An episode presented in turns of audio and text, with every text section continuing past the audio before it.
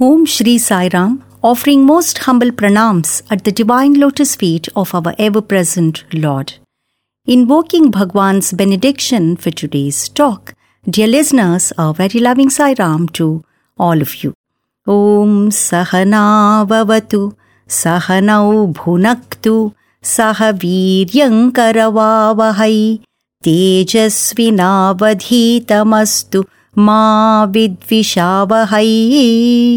ॐ शान्ति शान्ति शान्तिः।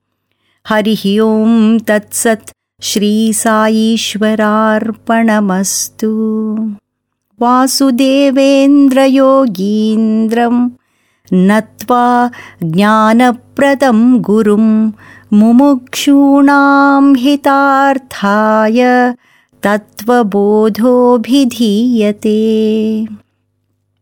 In our study of the text Tattvabodha, so far we have seen Jiva, Jagat and Ishvara and last week we also saw what Jiva is and what Ishvara is. Jiva, as we saw, as the author says, is Brahma Pratibhimbam. It is the reflection of the Brahman and conditioned by the upadhis, the equipment of gross body and the subtle body, the BMI, body, mind, intellect. And Ishvara is the same Atman conditioned by Maya, which means Ishvara is Brahman plus Maya plus the totality of BMI that is there in the entire creation, and that forms the Ishvara. The author also goes on to say that as long as we entertain this difference between Jiva and Ishvara, the difference that is born out of Upadhi, the conditioning, there is no redemption for us from the samsara, the transmigratory cycle of birth and death, and hence this difference between the two, the Jiva and Ishvara, should not be accepted. That is what the author says he also says how this difference has to be removed using the Mahavakya from the Upanishads Tat Tvam Asi. So today's topic is an inquiry into the statement that thou art. Tat Tvamasi, as we all know, is a Mahavakya, a great statement from the Chandogya Upanishad of Samaveda. And each Veda has a representative Mahavakya, and a Mahavakya, as we have already seen, is the Jiva Brahma Aikya Pratipadana Vakya, which means the great statement, a representative statement from each Veda that proclaims the identity of Jiva and Brahman, the infinite truth. This is what a Mahavakya is. And Tattvamasi appears in the sixth chapter of the Chandogya Upanishad. And in fact, this chapter is considered as the model chapter in Vedanta because the statement from this chapter gives us the entire essence of Vedanta. And it is also known as the Upadesha Vakya, the teaching that is given by preceptor sage Uddalaka in Chandogya Upanishad to his disciple who was also his son, namely Shvetaketu. The Guru says, Tat Tvam Asi Shvetaketu. Shvetaketu, that thou art. You are that highest principle. You are that truth. And the Guru explains that truth alone exists and it alone existed also before creation and from this truth the supreme reality of Brahman has emerged the entire creation like various beautiful ornaments are made from gold. So the practical implication of this would be the transcendental Brahman is immanent in the creation also. So if we have to recognize this Brahman in the creation, how can we throw away the creation and look for Brahman, isn't it? If we want to recognize gold, if we throw away the ornaments, say a ring, bangle, or a necklace, can we see gold? No. Similarly, it is in this creation we have to recognize Brahman and this Brahman is none other than your own self. That is what sage Uddalaka says to his disciple Shvetaketu through this great statement that thou art Tat Tvam Asi. See, so far we can see that the disciple has been quietly listening to the Guru expounding on these Vedantic principles.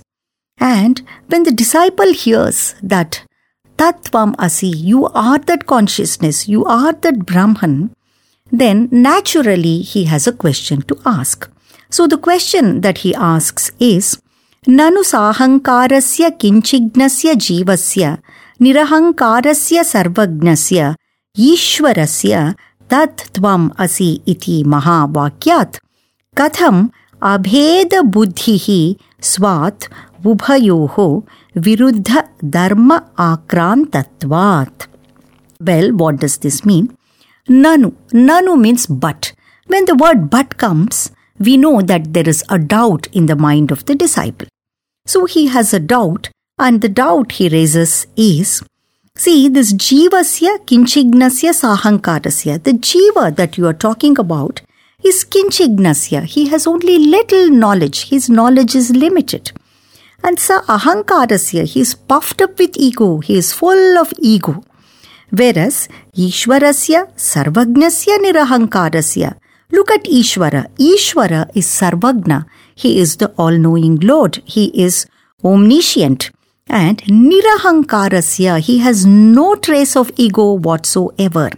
Then, when there are such contradictory characteristics between the two, Viruddha Dharma Akrantatvat, then how do you say that through Tattvamasi, both are one and the same. How can Tattvamasi, the statement, explain that they are one and the same when there are clearly these opposite characteristics between the two?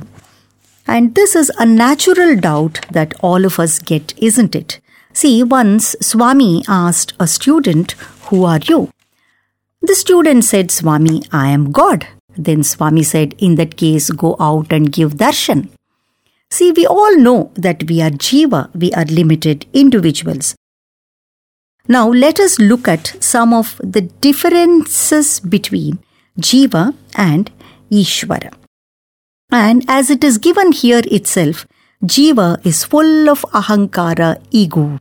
I am Mr. So and so. I have got so many degrees against my name and I hold such and such a position and I have achieved all these things. This is what the jiva is all the time. Whereas look at Ishvara. Ishvara is Nirahankara. He has no ego at all. And that is why we say ego is edging God out. E-G-O. Wherever there is ego, there is no place for God. And Ishvara is in ignorance. He is ignorant of what? He is ignorant of who am I? He doesn't know who he is. Whereas Ishvara is knowledge personified. He has realized the truth that he is Brahman. And Jiva has only limited presence. Say, for instance, I'm sitting here in the studio of Radio Sai speaking to all of you, and I cannot be there with all of you. That is the limitation of my presence. Whereas Ishvara is omnipresent. He is all pervading and he is present everywhere at the same time.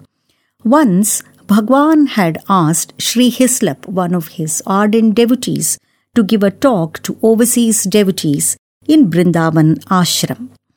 Then, after Sri Hislop completes his talk, he reports back to Bhagwan, and Bhagwan says to this devotee, See, Hislop, what you did today was to confuse the devotees. You should not speak like that. Then Hislop goes on to ask Bhagwan, Swami, your room is so far away from the hall where I gave my talk. And you happen to know all the intricate details of the talk I gave. And in which form were you present there, Swami?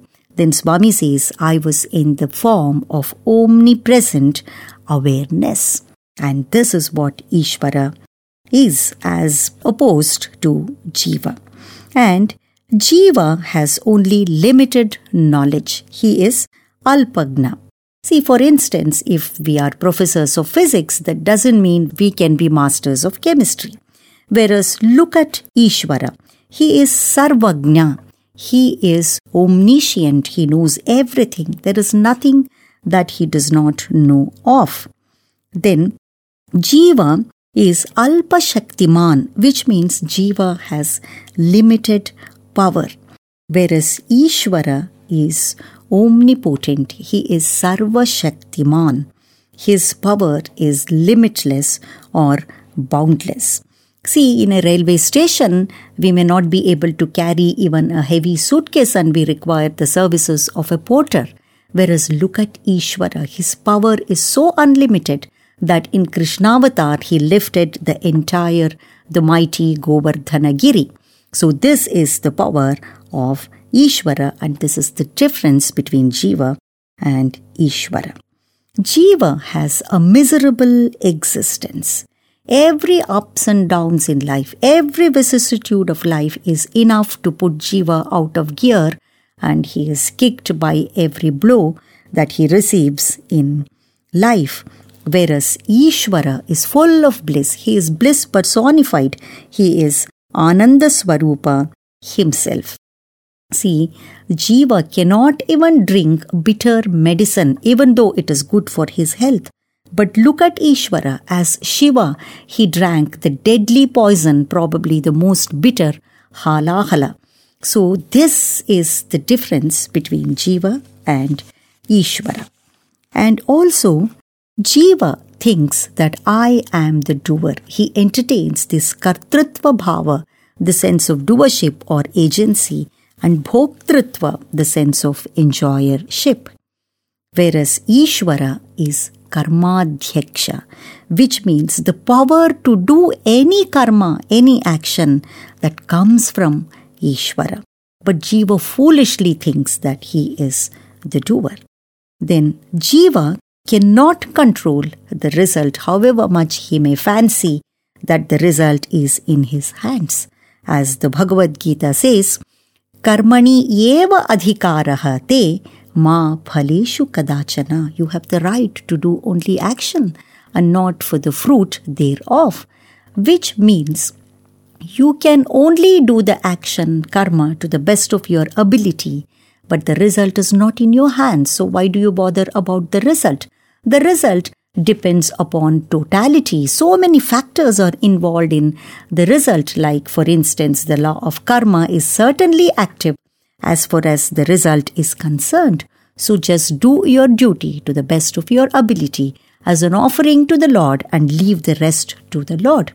So he has no control whatsoever over the result of action.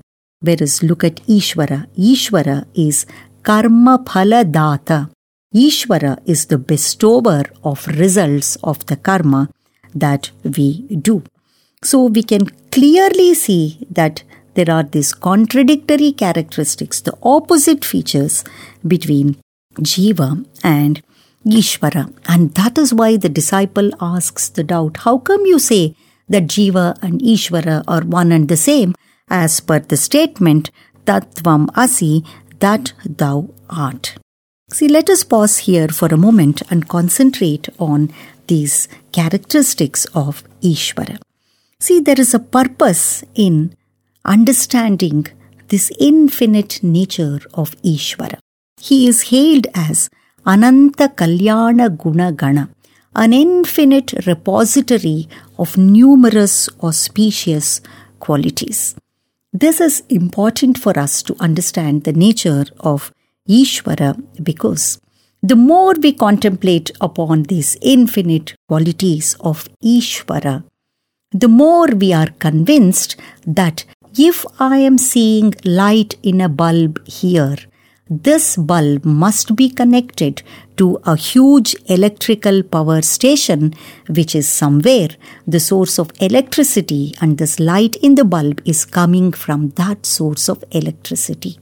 Which means if the jiva is able to function, that jiva is connected to this Ishvara and the power of jiva comes from Ishvara. So, the more we contemplate upon these benevolent qualities of Ishvara, the more we grow in our reverence to Ishvara, the more we become devoted to Ishvara, our reverence grows and we start worshipping that Ishvara, and this is how we grow in our love for God, Daiva Priti, because we know the Lord that we are worshipping is omnipotent, omniscient, and omnipresent. And not only that, and Swami once said to a devotee in an interview, I am omnivigilant, which means I am watching over you all the time. And we understand that this Ishvara that we are worshipping is Ahetuka Daya Sindhu which means ahetuka means for no reason. Daya Sindhu, he is an ocean of mercy. He is ready to bless us and he is so compassionate and merciful. Once speaking to a group of students in Kodaikanal, Swami made a great revelation when he said, See, all the punya karma phala, the merits of your past deeds that you have accumulated, is enough to just get the first darshan of Bhagwan. See, the moment you have my first darshan, all that karma phala is nullified, and thereafter what you enjoy is my benevolence, my grace, and my compassion. See, this is the boundless compassion of Ishvara for the Jiva and the Lord is ready to forgive us all the time. See, despite the fact that we disobey Bhagwan, and we some of the times we use Bhagwan's teaching to suit our convenience for our motive.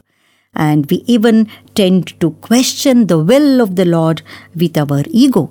And despite our misgivings and shortcomings, Bhagwan trusts us so much and he unconditionally loves us.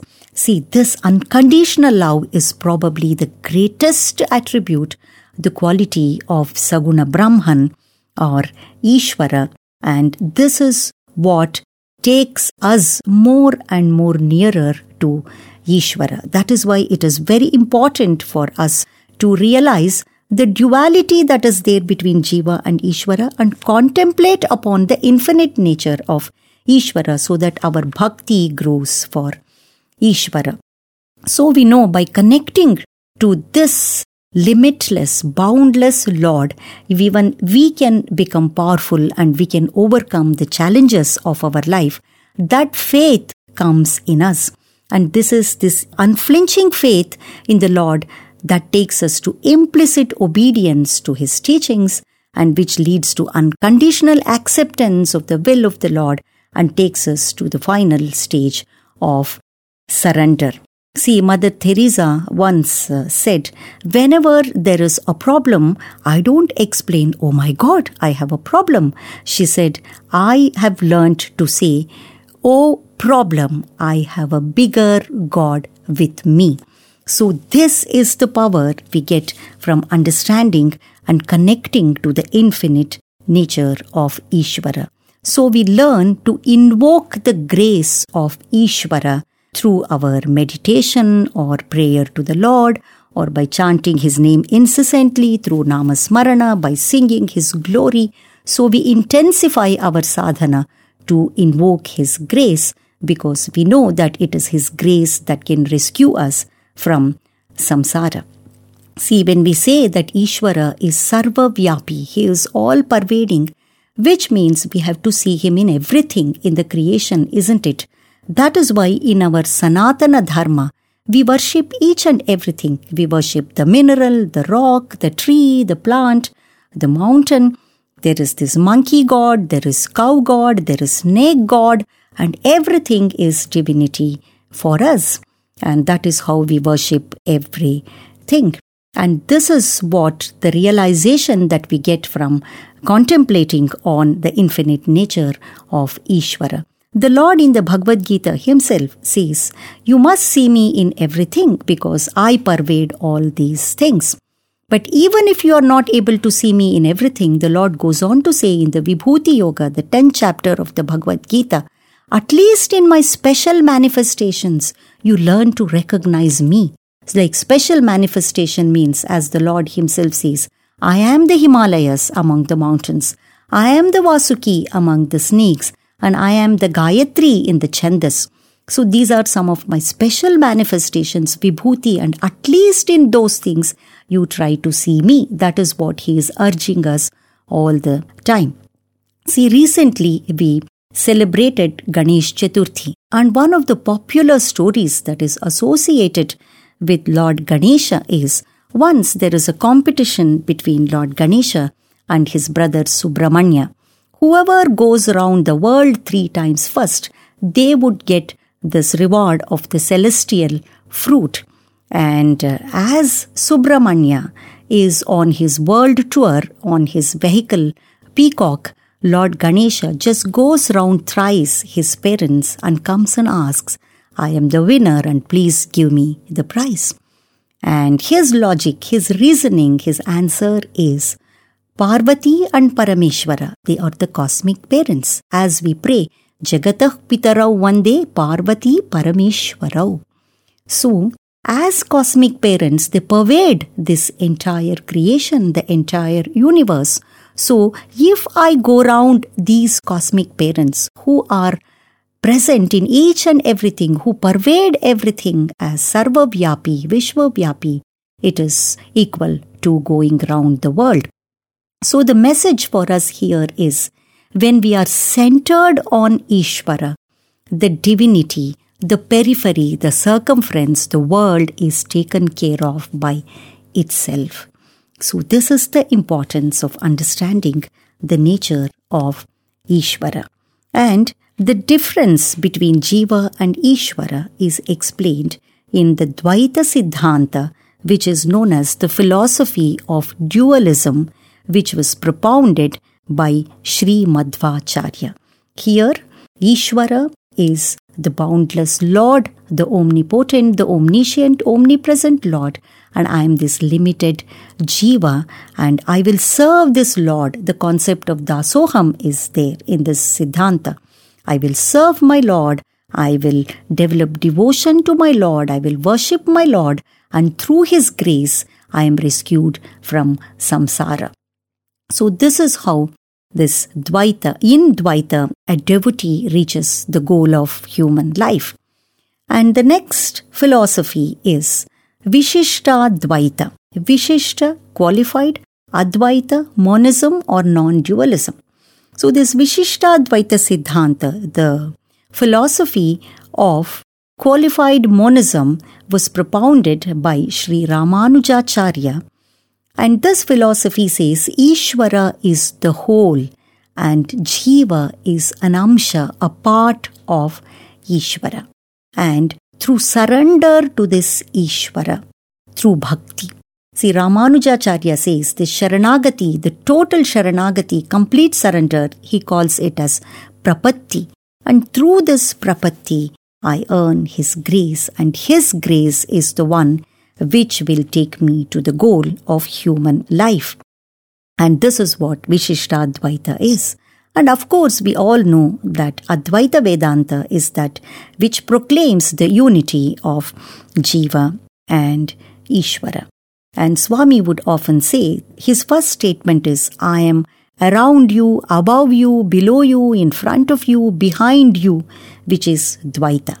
Then the second statement is, I am in you, you are in me, which this is Vishishta Dvaita. And the third statement is, you and I are one, which is Advaita. That's why Swami would also say, Jesus Christ first said, I am the messenger of God.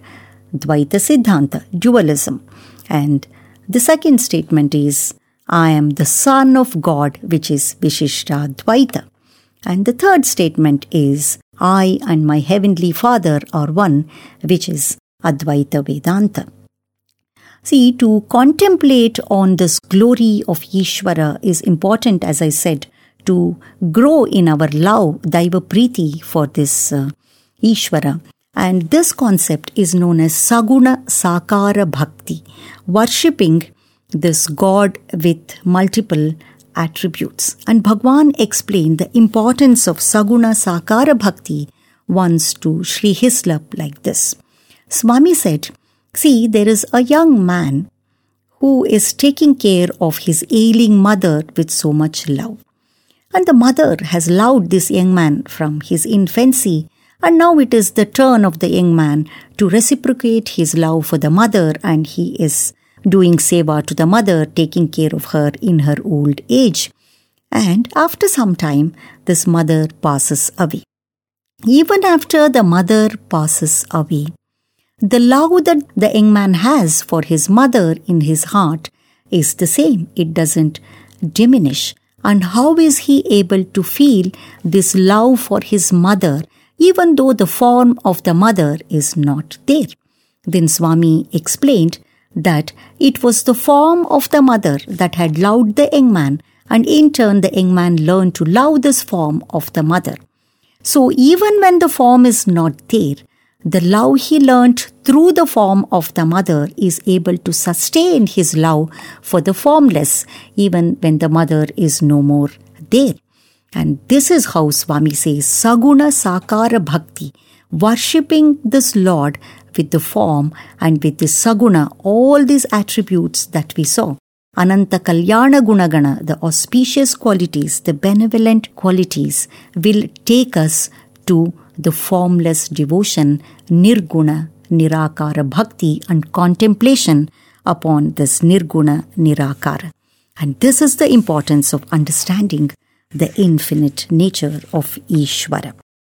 And now, the Guru answers the question of the disciple like this Iti chet na, which means if there is such a doubt, no, it is not so.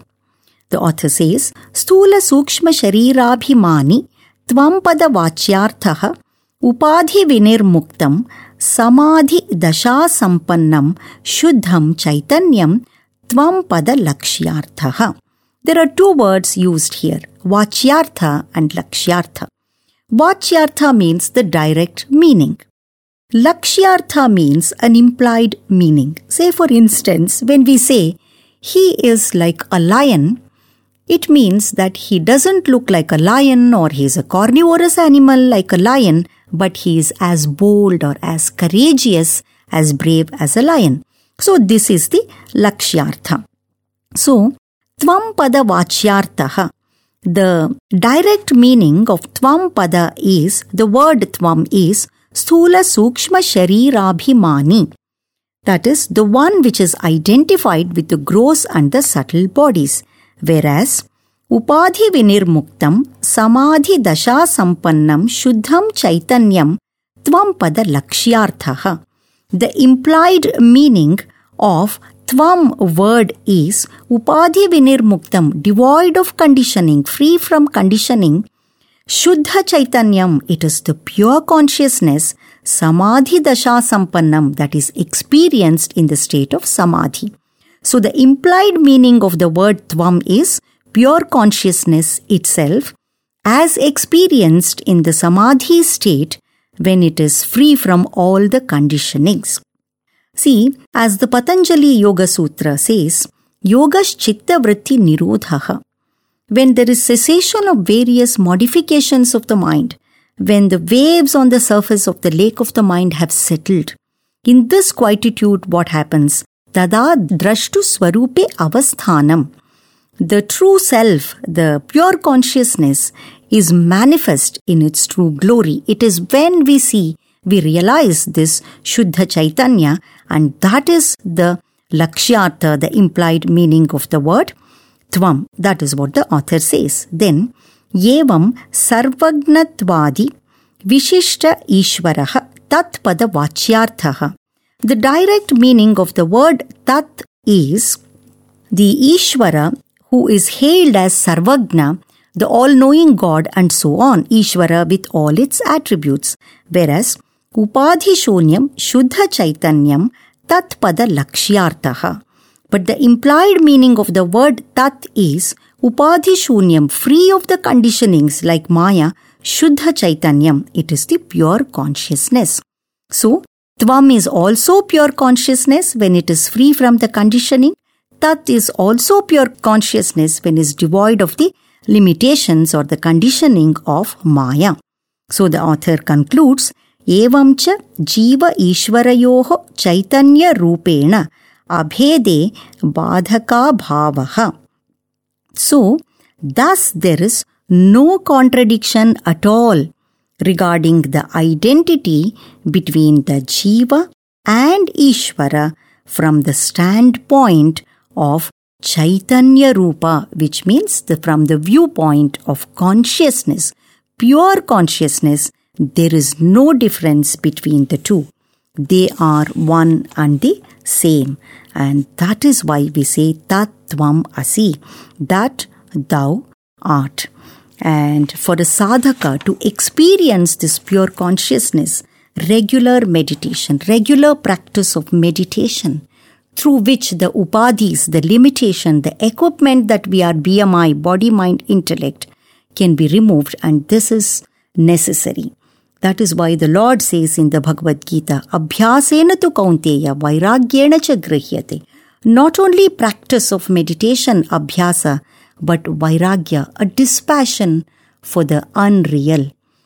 Trying to detach ourselves from the unreal and trying to attach ourselves to the real is very important, and more of this we shall see in our next session. ॐ पूर्णमदः पूर्णमिदम् पूर्णात् पूर्णमुदच्यते पूर्णस्य पूर्णमादाय पूर्णमेवावशिष्यते। हरिः ॐ तत्सत् श्रीसाईश्वरार्पणमस्तु I am grateful to Bhagavan for this opportunity of speaking to you all I thank team radio Sai and all of you Jai Sairam